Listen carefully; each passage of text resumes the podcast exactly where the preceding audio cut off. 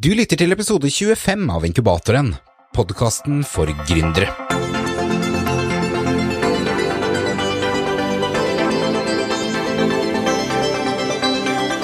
God dag, god dag. Det er Robert Shaw her, og takk for sist. Velkommen tilbake til inkubatoren. En ting jeg må gjøre, da, som jeg ikke gjorde sist gang, er at jeg må jo så klart takke dere som har lagt igjen eh, anmeldelser i iTunes siden sist gang. Det var mange med nicknames, så jeg veit ikke hva jeg skal kalle dere, for det var ganske tungvinte navn. Men to av dere som annet har lagt igjen, da, Svein Gustavsen, som jeg veit er blitt ivrig følger av inkubatoren, tusen hjertelig takk til deg, du skrev veldig mye fine ting. Eh, og også Gøran Johnsen, som jeg vet er rådgiver i Innovasjon Norge, og også har anbefalt inkubatoren til gründere der, så tusen hjertelig takk til deg også, Gøran. Og så klart til dere andre som har skrevet, og dere som, eh, eller du hjemme som lytter, tusen takk til deg. Til dagens episode så gjorde jeg noe litt annerledes enn det jeg har gjort før, fordi på forhånd annonserte jeg eh, hvilken hest jeg skulle ha med på Facebook-siden. Og der fikk da du hjemme anledning til å spørre hvilket som helst spørsmål, og så tok jeg med de mest interessante og spennende spørsmålene til podkasten, eller til intervjuet. Så fremover så kommer jeg til å annonsere iblant hvilke som kommer, og så kan du stille hvilke som helst spørsmål til gründeren eller til bransjen de driver i, og så tar jeg da mulig med det til intervjuene. Der vil det også nå komme konkurranser iblant. Helt i starten så hadde jeg jo noen konkurranser, men det her var jo når, jeg hadde gitt ut én, to, tre episoder, og da var det jo ikke så mye trafikk på Facebook-siden, så det var, var ikke noe vits å fortsette med det. Men nå som det er flere folk der, så kommer jeg til å ha litt konkurranser, og det er fortsatt ikke mange der, så det betyr jo bare at du har større sjanse til å vinne. Alt det finner du da på inkubatoren.no skråstrek Facebook. Med den linken så blir du sendt direkte til Facebook-siden. Men i dag så har vi med oss en gjest du helt sikkert har hørt om før. Han er tidligere jagerflyger. Han jobba i ti år som advokat med skipsfart som spesialfelt, og han har starta mange suksessfulle firmaer. Det du antageligvis har hørt mest om, det heter Norwegian. I dag så har vi med oss Bjørn Kjos. Bjørn, velkommen til inkubatoren. Ja, takk. Du har jo hatt en, en enorm karrierevei og på så mange områder. Er det noen spesielle øyeblikk som skiller seg mer ut fra tiden som jagerpilot eller advokat eller nå Norwegian eller noe annet? Nei, det var, du vet, noe bedre jobb enn å, å fly jagerfly, det får du ikke, altså. ja, det, er, det, var nok et av høydepunktene, eller det var høydepunktet de, av det jeg drev med. Ja, noen spesielle opplevelser der som du har liksom ekstra godt i minnet? Ja, det, vet du, det er den derre når du driver lavflygning i Finnmark, ikke sant. det er, og det er lovlig òg. det er, er kjempeartig. Jeg tror det alle har en sånn guttedrøm om å få dra og fly jagerfly. Jeg vet i hvert fall jeg har det, men eh, savner du det noen gang igjen, eller er det det, det, I det øyeblikket du leverer inn flydressen, så savner du det, altså. Ja. Men uh, det er en tid for alt, da. Du, jeg hadde gleden av å drive med det i uh, ja, syv år, var det vel til sammen jeg drev med det. Syv og et halvt år. Så um, det, det, er jo en tid for alt, da. Du, du kan jo ikke drive med det til du er 100 år. Nei, det er jo, Å drive i Norwegian er jo kjempeartig, men det blir liksom på en helt annen måte. Du, du driver jo sammen med fantastisk mye flinke folk. og uh, Ja, det, det, blir liksom å tenke på en helt annen måte, da. Det gjør det. Det er uh, Og det er en omstilling. Du omstiller deg hele, hele veien fra vi starta opp i ja, med å fly med disse små Fokker 50-setera til vi måtte legge ned de og skifte over til 737, og du starter liksom på innenriks, og du tenker, du tenker innenlands, du tenker skandinavisk, og så kommer du til et stykke ned i veien hvor det egentlig ikke du ser liksom inn i krystallkula at det er liksom ikke mulighet til å overleve egentlig på å tenke skal vi si så snevert. Du, du må tenke større for å, for å Rett og slett for å overleve. Mm. Altså som det her starta, Flyinteressen din starta jo ganske tidlig. Det var jo faren din som eh, originalt eh, introduserte deg for eh, flyverden. Ja, det var det. Jeg hadde et lite småfly som fotograferte gårde med. Så, eh, så den, vi hadde hangar nede på jordet, så det var jo det som starta det. Det er ikke alle som har hangar på jordet. Nei, jeg var heldig der. Men eh, fikk du noen gang prøvd å fly da, eller var det Ja da, fikk lov å være med å fly, og ikke alltid selvfølgelig, men eh, vi, vi hendte vi fikk lov å være med å fly, og du fikk lov å prøve å fly òg. Og så etterpå, mens jeg var på gymnaset, så, så begynte jeg å fly seilfly, da, det, og så syntes jeg var kjempeartig. Ja, hvordan var det første gang å være i flyet aleine og kunne For du har, du har sånn tre ukers seilkurs, var det ikke det? Jo, det er, eh, du hadde et sånn treukerskurs. eh, Nei, det var alltid det var spennende, det. det. Jeg likte det veldig godt. Seilfly var veldig artig. Det, var, det er liksom alltid du, må, du posisjonerer deg alltid slik at du skal kunne greie å gli tilbake igjen, da. Så det er liksom det som er utfordringen der. Ja, var det Var det eh, Jeg veit ikke, det var, ikke, var det noe risikabelt eh, sånn sett? Nei, det var ikke det, vet du. De, de, det er utrolig glideevne på disse seilflyene. Selv om du ikke eh, får oppdrift, så er det utrolig glideevne. Så, så eh, hvis du ikke mister huet, så eh, er det er det ikke farlig. Han, faren din, han, han, han, i likhet med deg, så gjorde jo han uh, utrolig mye rart. Dere drev jo sagbruket, uh, tidligere pensjonat, Uh, så var det jo da tømmerhogst og, og bensinstasjon og så videre. Eh, hva er på en måte den viktigste leksa faren din har lært deg, som du har med deg i dag? Nei, han var jo vel kanskje gründer på mange områder. Jeg var nok ganske uredd for å gå inn i eh, prosjekter. Eh, men Den gang så var det som stoppa folk, det var finansieringen. Det var, det var, det var mangel på egenkapital. eh, så- så Det var jo generelt eh, folk jevnt over hadde lite penger å sette inn i sånne type prosjekter, så det var, var det vanskelig å bygge det opp. Tilgang til privat kapital er egentlig helt avgjørende for å skaffe, skaffe jobber i eh, skal vi si, utover, i hvert fall utover sånn i mer grisgrendte strøk. Mm. Og jeg så jo også det at eh, tømmermarkedet den gang, det gikk jo opp og ned, akkurat sånn som det gjør for dere i dag med aksjemarkedet, og eh, jeg vet ikke, har du med deg noe lærdom fra den tiden, eller eh, måtte det læres fra bunnen av? Nei, ja, det er klart at det var jo tider hvor det var eh, Det var ikke lett å få, få gå i banken og låne penger til liksom å drive sagbruk og kjøpe tømmer, f.eks. Og eh, så jeg husker jo far min, han hadde mange våkenetter på hvordan han skulle finansiere tømmerkjøpene for å drifte Saga. Så det var ikke noe enkel eh, Ingen enkel vei. Hva ser du hittil på som din eh, eh, vanskeligste dag, hvis vi skal ta det Nei, det er eh, Jeg pleier, mm, prøver også liksom å dysse ned de der vanskelige dagene. Jeg tror du beveger aldri fremover. Det er jo liksom Du heller bruke det som en lærdom. Ok, der lærte du det, du feila på det, men der lærte du det. For feile vil du gjøre hele tida. mm. Det er bare spørsmål om eh, hva trekker du ut av de feila du gjør. Jeg tror eh, det som er vanskeligst eh, for mange, det er eh, også eh, bare riste det av seg, gå videre og, og ta lærdommen med seg. Prøve å huske på hva du gjør feil. For eh, som sagt, feil det vil du gjøre hele tida. Den dagen du slutter å gjøre feil, den dagen har du ingen fremtid. Mm. Ja, det der har du jo snakka litt om òg, fordi at Eller når du ansetter folk, så sier jo dette med at eh, de må ta mange valg, eh, og det vil bli feil, men eh, de passer ikke inn hvis de ikke eh, er en av de som eh, tar mange valg, fordi da vil de ikke ta riktige valg heller. Nei, altså, eh, Lærdommen er at du prøver å unngå å gjøre de samme feilene flere ganger. Men, men den dagen du ikke tør å gjøre feil, den dagen så, ja, du er ubrukelig. Mm. Hva er en av de største lærdommene du har eh, eh, tatt med deg på veien? da? Jeg er sikker på at du har sikkert eh, gjort noe du angrer på du òg, men som du har lært litt av i etterkant.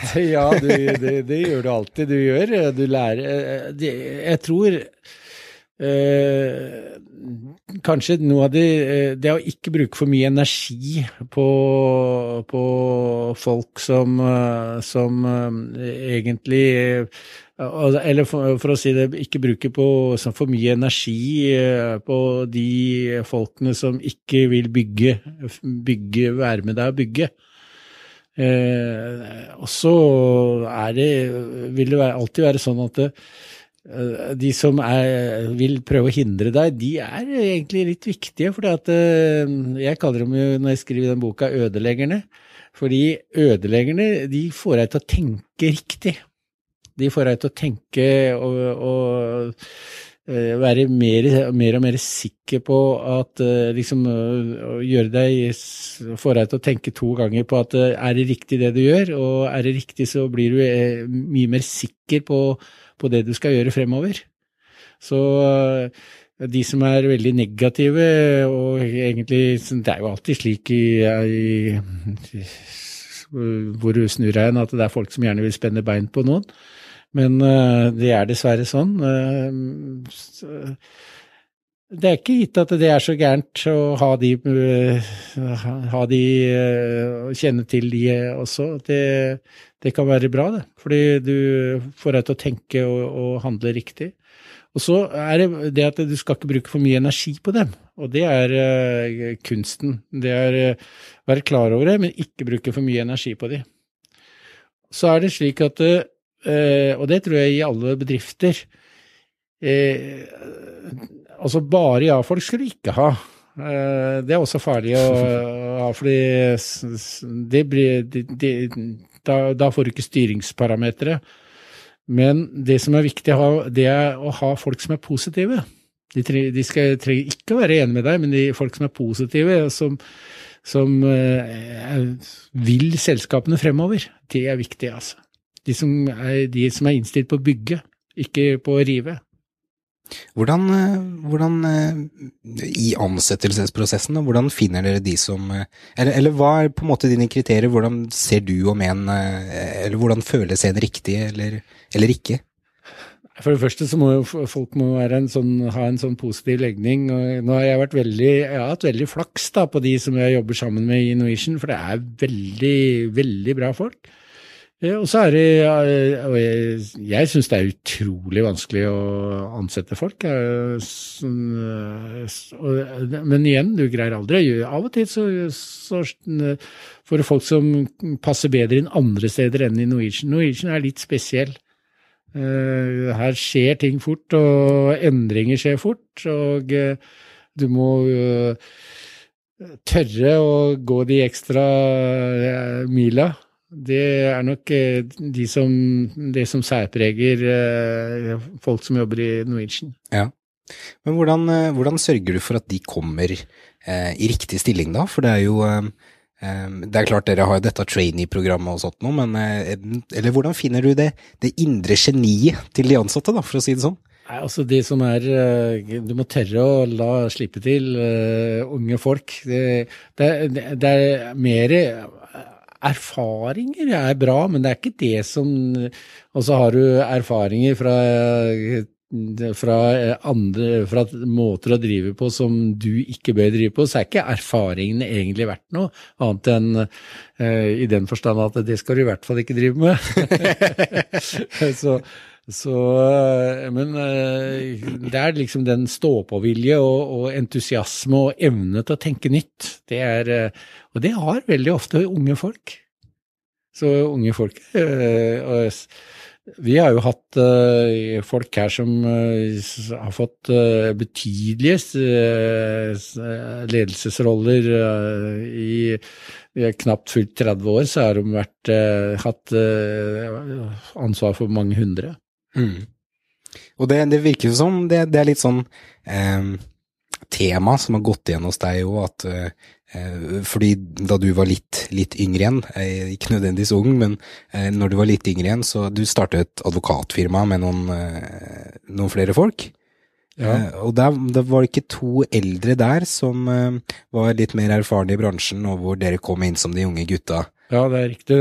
De ja. var jo veldig erfarne, da hadde jo en tung ballast med seg. Og vi, vi starta jo helt uh, fra ingenting. uh, det var veldig artig, det, men uh, vi hadde jo gleden av å jobbe sammen med veldig mye flinke folk. da. Mm. Og det er, det er, svaret på det, det er bare å finne de flinke folka. Ja. Har du, har du liksom hatt noe sånn mentor underveis, eller noen du har sett opp til, eller som kanskje har eh, gitt deg noen gode råd underveis som har hjulpet deg? Nei, jeg bruker bare de folka rundt meg. Det er de som må kaste, og kaste ball med de. Det er uh, Nei, jeg har aldri hatt noen mentor. Og jeg er egentlig ikke noe god som mentor selv heller, for at jeg er egentlig overalt. Altså. Så det er mer Det er mer å få, få folk Dyrke entusiasmen hos folk. Og få energien fram og, og, få det positive opp. Jeg sier at det, egentlig, det, det, som, det, verste du kan ha, det er folk som stjeler energi. Mm. De, de, skal du ikke ha. Jeg tenker på um, jagerflytida di, så, um, så, har du jo um, nevnt tidligere at du har tatt med deg erfaringer derfra, inn i arbeidslivet for eksempel. Hva er det den tida har eh, lært om livet? Ja, du skal ikke gjøre feil, da. Nei, skal ikke gjøre i hvert fall uh, ikke det. Nei, også uh, risiko, for eksempel. Altså, eh, som jagerflyger, du går aldri inn i risikosoner, altså. Du, og går, må du gå inn i risikosoner, så skal du være veldig klar over eh, hva, som, hva du begir deg inn på. Det høres veldig rart ut, men uh, det er Risikosoner det skal du holde deg vekk ifra hvis du har tenkt å overleve som jagerflyver. Uh, det Du kan godt si at det er risiko i alt du gjør, men noe er vesentlig større risiko enn annet, og de store risikoene de skal du ikke risiko siden sonene skal du ikke inn i. Som for eksempel å starte et flyselskap? ja, det kan du godt si. Av og til så må du, men ja, det, det, er klart. Uh, den gangen vi starta, så det, De hadde jo gått konkurs, det, det første selskapet når vi starta, så vi bygde det opp igjen fra grunnen av. da. Og det andre, der det, Vi mista alle kontraktene, og vi måtte starte på nytt igjen. Så der var det spørsmålet om å berge de 170, så du hadde liksom ikke noe valg. Du setter ikke 170 uh, stykker på gata uten at du har prøvd å finne, finne Du har lett alle andre muligheter. Men hva fikk deg til å gå inn i det, egentlig? Fordi du um, Det er klart du, nevner, du snakker jo om det i boka di, men samtidig, du, du hadde jo ikke lyst til å bli noen ekspert på, på fly, flytrafikk, du drev jo med sjø. Uh, eller um, i hvert fall uh, maritime maritime biten, da. Ja, det var, det var, nok mer at jeg så det var jo muligheter, og hvorfor tok ikke folk de mulighetene? Og så prøvde jeg å få de ansatte til å ta, ta det sjøl. Altså, gikk ikke det rett og slett pga. finansielle evnen hos folk, og kanskje også motivasjon og vilje. De var litt redd for å begi seg inn i det. Det var ikke noe enkel affære å begi seg inn i det, men tallene viste at dette her burde gå bra. Og jeg, jeg liker tall, da. det har jeg merka, for du kom med mye utregninger i løpet av boka di. Jeg er veldig glad i tall. Eh, det høres rart det høres ut som vi bare driver på lykke og fromme i et flyselskap, men eh, et flyselskap, der regner du på kryss og tvers i nesten i alt du gjør, altså. Ja. Så, og det er klart du tar risiko, det, og du, du bommer, men, men, det er ikke når du, når du beveger deg inn i, la oss si andre verdensdeler, andre ruteområder, du har alltid regna på, på, både upside og downside, og det er, er en ganske grundig analyse vi gjør på de tinga vi gjør. Når vi går og kjøper fly og eh, øker flåten eller går longhold, så har vi ganske, ganske Det er ikke bare litt grundige studier og tatt liksom ut av Uh, ut av det blå. Det er veldig grundige studier som ligger bak uh, før vi gjør det. Men, uh, og vi jobber jo fort, altså. Det er ikke sånn at men, Og vi bruker det vi kommer frem til. og Tallene, de, det er de som er styrende egentlig for veldig mye av det vi Ja, egentlig alt det vi gjør. Og så må, du så må de tallene de må jo stemme med magefølelsen din. Det må de gjøre. Du har jo alltid en følelse av hva som er rett og hva og hva som er feil. Alle sa at de vil aldri kunne greie, de vil aldri kunne gå longhold. Tallene viste jo noe annet. Og, og følelsen vår på Men vi, det starta jo helt ifra hvordan kommer folk til å reise i fremtida. Det er jo liksom der det starter. Helt sånn basis. Mm. Men sånn de konkurrentene, da, det er mange som mange det har gått gærent for i, i flybransjen, og, og, også så klart aktører som driver i dag. Jeg ser for meg at alle burde regne på den måten, men gjør de ikke det? Det er veldig mye rart, eh, syns jeg, altså som uh, det, er veldig, det, er, det, går liksom på Ja, vi har må, i hvert fall alle måter, mange måter å se det på. Og uh, ja, du burde si at alle burde regne, og da hadde nok mye av prosjektene aldri vært satt i gang. For hvis ikke tallene stemmer, så, så hvis tallene er helt gale, så setter vi aldri i gang et prosjekt. Altså. Det gjør vi ikke. Nei.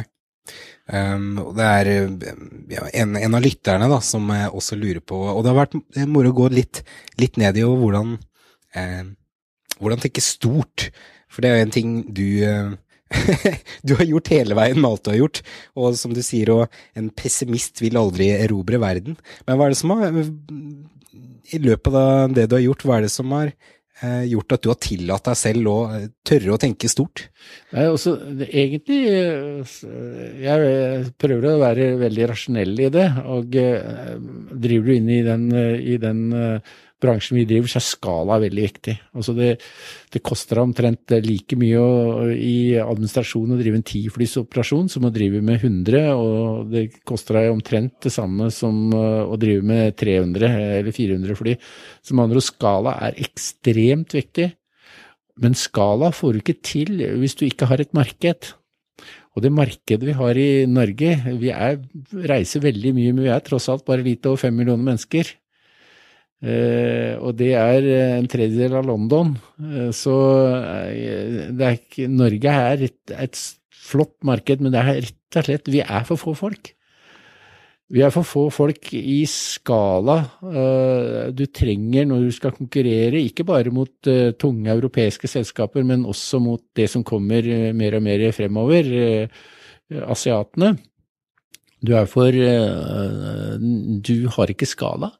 Og så Eh, vi kan like det like, men selv Europa er jo lite i forhold Vi bor eh, relativt få folk i Europa i forhold til det som befinner seg i Asia. I Asia er tross alt to tredjedeler av befolkningen på jorda bor i Asia, i Asia og en, en, del eh, veldig store land i Asia. Så det er klart, de kan få en ekstrem skala når skal vi si, den jevne gjennomsnittsinntekta kommer opp. Vi kan, eh, jeg tror mange glemmer det at eh, hver dag så bringes ca. 30 000 mennesker fra eh, skal vi si, den fattige delen inn i middelklassen. I prinsippet så har du 30 000 mer reisende per dag, og de aller fleste av de, de, de kommer i Asia. Så med andre ord, eh, du vil eh, Så hvis du tenker, begynner å tenke veldig skal vi si, nasjonalistisk, så, så eh, du, vil du ha veldig store problemer med å konkurrere i fremtida. Du vil rett og slett ikke få skala av fordelene. Ja, hvor stort skal Norwegian bli, da? Vi skal bli så stort at vi kan ha, en, ha trygge arbeidsplasser. Og eh, for eh, ti år siden så kunne du greie 20 år siden kunne du greie deg med 10-20 fly. For ti år siden så var det kanskje 30-40 fly, i dag er det kanskje 100. I morgen er det kanskje 200. Så en kan like det eller ikke, men det er skalafordelene de kommer til å drepe veldig mange. Ja, Ser du for deg etter hvert eh, Eller det er en lytter som lurer på hvor stort dere skal satse i USA, men det er jo minst like spennende, eller enda mer spennende, hvor stort dere skal satse i Asia.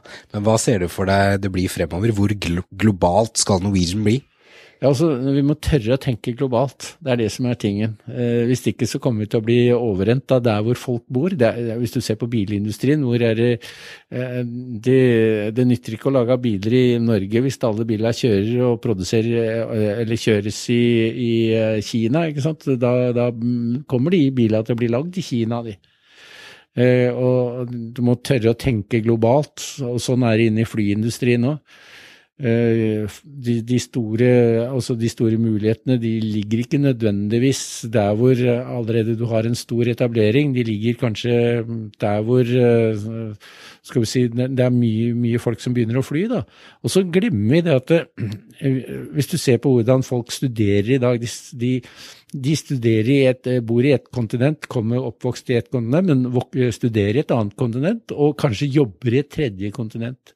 Og så har du eh, emigrasjon som har skjedd i de siste tiårene, som gjør at eh, ja, alle indere har jo minst ti fettere i England, ikke sant. Mm. Så, så, eh, du vil få bølger med folk når, når inntektsmulighetene kommer opp blant folk, og de kommer blant yngre folk. Det kommer opp. Da vil du få en helt annen du vil få et, se et helt annet system som, hvor folk reiser på en helt annen måte enn det de gjør i dag. I dag er det vanlig å reise til eh, Spania, i morgen kommer det til å være vanlig å reise eh, fra kontinent til kontinent. Og det kommer til å bli vanlig å jobbe fra kontinent til kontinent. Mm. Hvor ser du for deg fremtiden til fly, flybransjen? Den blir eh, global, enten vi liker det eller ikke. Den, den, den tida Du kan overleve som nisjeoperatør, kan du gjøre på enkelte steder hvor du ikke får konkurranse. Ellers vil du aldri kunne greie å uh, overleve som eh, et nisjesystem, i et nisjesystem. Du, hva, hva er det egentlig som gjør at du får til ting så godt som de gjør. Eller nå tenker jeg på sånn som ah, så klart advokatutdannelsen gjorde på eh, Halverte du tiden på? Er det liksom eh, Har du et personlig system, eller hvordan, hvordan går det løs på ting? Nei, altså, det er Dette det er bare med å jobbe, det. Det er rett og slett med å jobbe. Du må Og sånn er det med alle folk. Eh, det er eh, Enten du er idretts, eh, idrettsutøver eller hva det er, det er liksom hva, hva, du legger i det. Det er det som gir resultater. Det, det, det har det veldig sjelden med talent å gjøre. Det kan, det, stærre, det kan være musikere og sånt, men selv de, der er det trening og trening og trening. Og sånn er det i arbeidslivet òg. Det er å jobbe og jobbe og jobbe. og å stå på. Men eh, driver du inn i et selskap som Norwegian, som jeg pleier å si, du kommer ingen vei hvis du ikke har kjempegode folk rundt deg. Du må ha en kjempesterk organisasjon. Det er eh, å drive flyselskap, det er ingen one man show. Det er, eh, og det tror jeg mange som Så jeg får liksom en helt ufortjent rolle inni dette bildet her. Det er, det er de Norwegian-ansatte som, som drar dette systemet hver eneste dag. Det er ikke Bjørn Kjos. Ja, for du har, du har, jeg mener du har sagt noe sånn som at den, når, du, når, du, eh, når det ikke merkes at du er borte, da, da er jobben gjort riktig? Ja, jeg, da, det er da det går eh, best, vet du, når jeg holder meg vekk. Ja. Nei, altså det skal, det, og det skal det gjøre. Det, det, er da det skal gå. Virkelig bra. Eh, jeg bør heller være sånn som kaster ball, med hvordan vi, hvilke strategiske veier vi skal gå. Eh, men eh, systemet Du må bygge opp et system som går egentlig eh, av seg selv, holdt jeg på sagt, som utvikler seg selv, og som, hvor du har så mye flinke folk at dette, de drar av gårde uansett, altså. Mm. Hva er det vanskeligste valget du har tatt eh, hittil? Nei, du tar jo alltid, alltid, valg, og du tar alltid det, det vanskelige valgene Det var nok eh, kanskje vi begynte å, å fly eh, vi begynte å, Når vi begynte å gå longhold, eksempelvis, så fikk vi jo store problemer innledningsvis med Dreamlineren. Den går jo fantastisk i dag, men eh, det er klart Da var det jo da vi tapte masse penger. Hundrevis av millioner, da. Går du, eller går du ikke? Det var jo et av valga så Vi var jo ganske sikre på det vi gjorde, da. Vi var jo ganske sikre på at Boeing ville greie å fikse dette her. Har du greid å sende noe folk til månen, så greier du å fikse noen batterier, som vi sa. så, så, vi var jo ganske sikre på at de ville greie å fikse de problemene. Det var jo et av de eh, store tingene vi hadde. Og så var det jo selvfølgelig startup Norwegian, og vi mista alle kontraktene og vi måtte starte opp. og hadde, Du hadde jo Color Air som hadde svidd av 450 millioner på 14 måneder, og vi hadde 50 millioner når vi starta. Så det var ikke så rart at de aller fleste dømte oss nord og ned. Hvis jeg sier suksessfull, hvem er den første du tenker på da, og hvorfor? Jeg har liksom ikke noen forbilder. Jeg burde ha det, men jeg har liksom ikke det. Det er uh, Det er uh, Da tenker jeg liksom suksessfylt, så skulle, ville jeg tenkt på alle i Norwegian, ja, altså. Så det, det er, dette er en sånn felles, felles jobb, hvor alle er avhengig av alle. Du, det var en, ting jeg tenkte på som jeg, jeg, la merke til veldig mye, spesielt i, i boka di, og det er Eh, du, du, snakker mye om det å gå ut i naturen og det å gå ut og tenke for deg selv, og mye styremøter og sånt holdes på hytta og, og sånt noe. Hva, hva, er det, hva, er det, den gjør for deg, eller hva er det disse turene gjør for deg som gjør arbeidet ditt uh, ja, lettere på et vis, eller kommer ja, deg videre? Jeg tenker veldig mye på det, det jeg tenker liksom hvordan vi skal gå fremover da, som selskap, og hvilke veier vi skal velge. Eh, og eh, det, det, det, gjør jeg veldig mye når jeg tenker. Og så tenker jeg også på hvordan vi skal løse problemer. og eh, Av og til så tenker du på de som prøver å, som jeg kaller ødeleggerne. Og så finner du ut at nei, de skal du ikke bruke energi på. Du skal bare være klar over de. Så du skal bruke energien der hvor den virkelig kan gjøre noe nytte for seg, nemlig hvordan du skal, hvilke veier du drar fremover. Mm. Og, så, og da, har jeg, da har jeg liksom kanskje gjort eh, et sånt, eh, sånne visse basisforutsetninger i uh, huet ditt som du da kan dra videre med inn i de lederne i Norwegian, det ledelsessystemet som jeg har rundt meg i Norwegian, og ja. kaste ball. Når, når, du drar ut på sånne turer, da, er, det, er det noe du gjør eh, regelmessig, eller er det når du må ta vanskelige valg, eller Nei, altså jeg er jo veldig glad i å være ute i naturen og gå på ski, da. Så jeg gjør jo alltid på sagt eh, Enten det er på fjellet eller å ta på seg huelykta og gå i Nordmarka, så syns jeg det er bare helt fantastisk. Og da går jeg veldig mye og tenker på sånn eh, Jeg, går veldig mye og tenker, når jeg, særlig når jeg går på ski og går i fjellet. Eh, så det er, det er nok en, noe du gjør regelmessig, ja. Har du en Vi har, vi har lest at du, du, liker å lese, men har du noen spesiell bok du eh, har gått i minne, eller som du tror kanskje lytterne hadde hatt eh, glede av å sjekke ut? Og det, ja, så klart vi skal nevne din bok, men Nei, eh, Nei, jeg har jo liksom min favorittforfatter uh, er jo Henrik Ibsen, og Per Gynt er jo den som jeg syns er helt utrolig å lese. Jeg, leser, jeg, har lest den så mange ganger at jeg veit ikke egentlig hvor mange ganger jeg har lest den. Uh, men ellers det er jo så mye. Jeg er jo en lesehest, da. Jeg gjør det. Jeg sitter og leser bestandig, nesten. Per Gynt var dametekke òg, etter hva jeg kan huske. ja, det ble et sjekketriks. det virka. um, det siste året, hva er det beste kjøpet du har gjort til uh, eh, 1000 kroner eller mindre som har påvirka livet ditt uh, mest positivt? Det var et vanskelig spørsmål, altså. Eh, det hender jo jeg kjøper nye ski, da. Flere kjøper kjøpe dem når det er salg etter slutten på sesongen. Eh, men eh, nei, det er, det er et vanskelig spørsmål, hva som har påvirka livet mitt mest. Jeg, jeg, burde jo Jeg er faktisk ikke så veldig opptatt av ting. Det er, det er jeg er opptatt av folk, og, men ting, egentlig, det er, det er, noe som du bare bruker. Mm.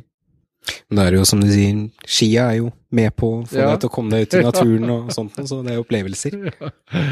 Eh, hvis du sto foran en, en, en førsteklasse i dag, eh, som da så klart er fri for de normene og reglene som samfunnet har, har lært oss opp i, eh, og før de dro ut i verden, hvilket eh, budskap ville du gitt de? Nei, det er jo liksom Hemmeligheten i alt eh, er jo egentlig at det er jo ingen hemmelighet. Det er ingen hemmelighet i noe som helst. Det er jo bare beinhard jobbing, ikke sant. Og jo hardere, jobber, jo hardere du jobber, jo lengre kommer du. Jo mer får du til. Det er, det er, det er akkurat som å drive flyselskap. Det er lavprisselskap, og enten det er longhold eller shorthold, hemmeligheten er at det er ingen hemmeligheter. Det er bare å, det er bare å tro på de, det du gjør, og, og jobbe steinhardt. Det er egentlig et det er, det er kanskje et budskap som ikke er så interessant å høre, men det er nå det det er. Ja, men hva tenker du om det? Det er jo mange som satser, men som ikke får det til, uansett hva det er for noe. Er det Føler du at det er at de ikke jobber hardt nok, eller prioriterer de feil? Jeg tror de det er mange som de som Og det er, det er jo Jeg syns det er veldig artig at de prøver, og det er klart at uh, det kan være at de er for tidlig ute, rett og slett. For det tar, det tar en tid før liksom markedet aksepterer kanskje omveltninger. Det har vi jo sett i utallige bransjer, at det er ofte nummer to som lykkes. Så, så det kan jo være en men det, det, ofte så er det nok fordi at uh, man har hatt urealistiske forventninger av hva markedet etterspør. Det er nok uh, For det, det, det, å omvende markedet, det tar tid.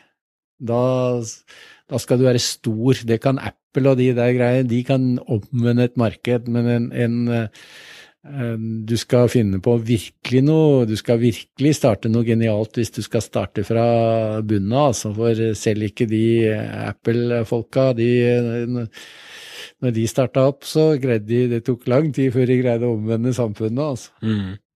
Og etter hva jeg kan se av alle de gründereventyrene du har eh, vært med på, så har jo det som regel starta med å eh, plukke opp noen tråder eh, på et sted hvor, hvor det har blitt sluppet noe, enten da luft Um, jeg har glemt navnet nå. Luft Hva het den, da? Lufttransport. Lufttransport. Ja, ja. Lufttransport til advokatfirma, og uh, du starta noe med broren din nå. Ja, ja, det er uh, Der starta vi nok fra Ja, nei, det er riktig, det. det er kanskje banken som vi har starta helt fra scratch av, men, men det er nok riktig. Også, men det er liksom en følelse av hva markedet etterspør. Marked, du, må, du må ha en markedsetterspørsel, og det er nok der hvor eh, kanskje folk er for optimistiske, og, og, så ting tar veldig lang tid. Spesielt hvis du kommer med noe veldig innovativt. Du skal omvende markedet. Det tar tid. Mm. Sånn eh, helt til slutt, har du noe eh, siste budskap til eh, de der hjemme? Utenom billige billetter. Nei, altså de Alt er jo mulig. Alt er mulig. Det er bare det er energi, og så tro på det du gjør. Og eh, det er til alle som eh, går og skal prøve å skape noe. Det er Ja, det er Vi trenger dere. Det er, er det noe vi kommer til å mangle i fremtida, så er det jobber. Og det må vi ha et veldig høyt fokus på. Og, så må vi tørre å innse at det er kanskje ikke de tradisjonelle jobbene som er ute der, som er prisverdige at folk Eh, driver med, fordi vi trenger så absolutt, eh, kanskje, men kanskje framtida eh, Det skjer så mye at Tenk innovativt og stå på. Så har du en idé å bare dra til. Du får det er en stor sannsynlighet for at du lykkes. Alt er mulig. Alt er mulig. Bjørn, tusen takk for at du kom til inkubatoren. Det var da Bjørn Kjos, som har fått til så utrolig mye på så uh, mange forskjellige områder, og jeg vil anbefale deg å lese boka hans, for det er virkelig en uh, spennende bok, og han forteller om uh, mye moro, og han var også en skikkelig Emil i Lønneberget-type da han var liten, så, så, sjekk den ut. Jeg linker til boka hans, og du finner da også en innholdsliste til episoden her på inkubatoren.no 25. Så det er én ting jeg vil spørre deg om, og det er når denne episoden her er ferdig. Hvis du liker podkasten, hvis du syns at det jeg lager her gir deg verdi og du får noe ut av det, så hadde jeg satt helt sykt stor pris på hvis du kunne tatt mobilen opp av lomma, trykka deg inn på Facebook og delt podkasten videre med en, en, venn eller to. Det hadde vært helt konge, for det er faktisk eneste måten eh, podkasten får kommet seg ut på, det er når du hjemme deler den videre med de du kjenner. Så um, setter jeg også så klart veldig stor pris på hvis du kunne lagt inn en anmeldelse i iTunes, så flere folk finner podkasten der. I neste episode tar jeg en prat med en annen profilert gründer. Han har jobberfaring bl.a. fra eBookers, Norwegian, Google, McCann World Group Norway, Start.no og eh, Dagbladet. Og i dag så er han gründer og medgründer av bl.a. Filter Media og Venture Factory, som driver en hel drøss med nettbutikker. I neste episode tar jeg da en prat med Even Aas Eng. Så får du bare ha en flott dag videre, og jeg håper du koser deg med hva enn du gjør. Så høres vi i neste episode.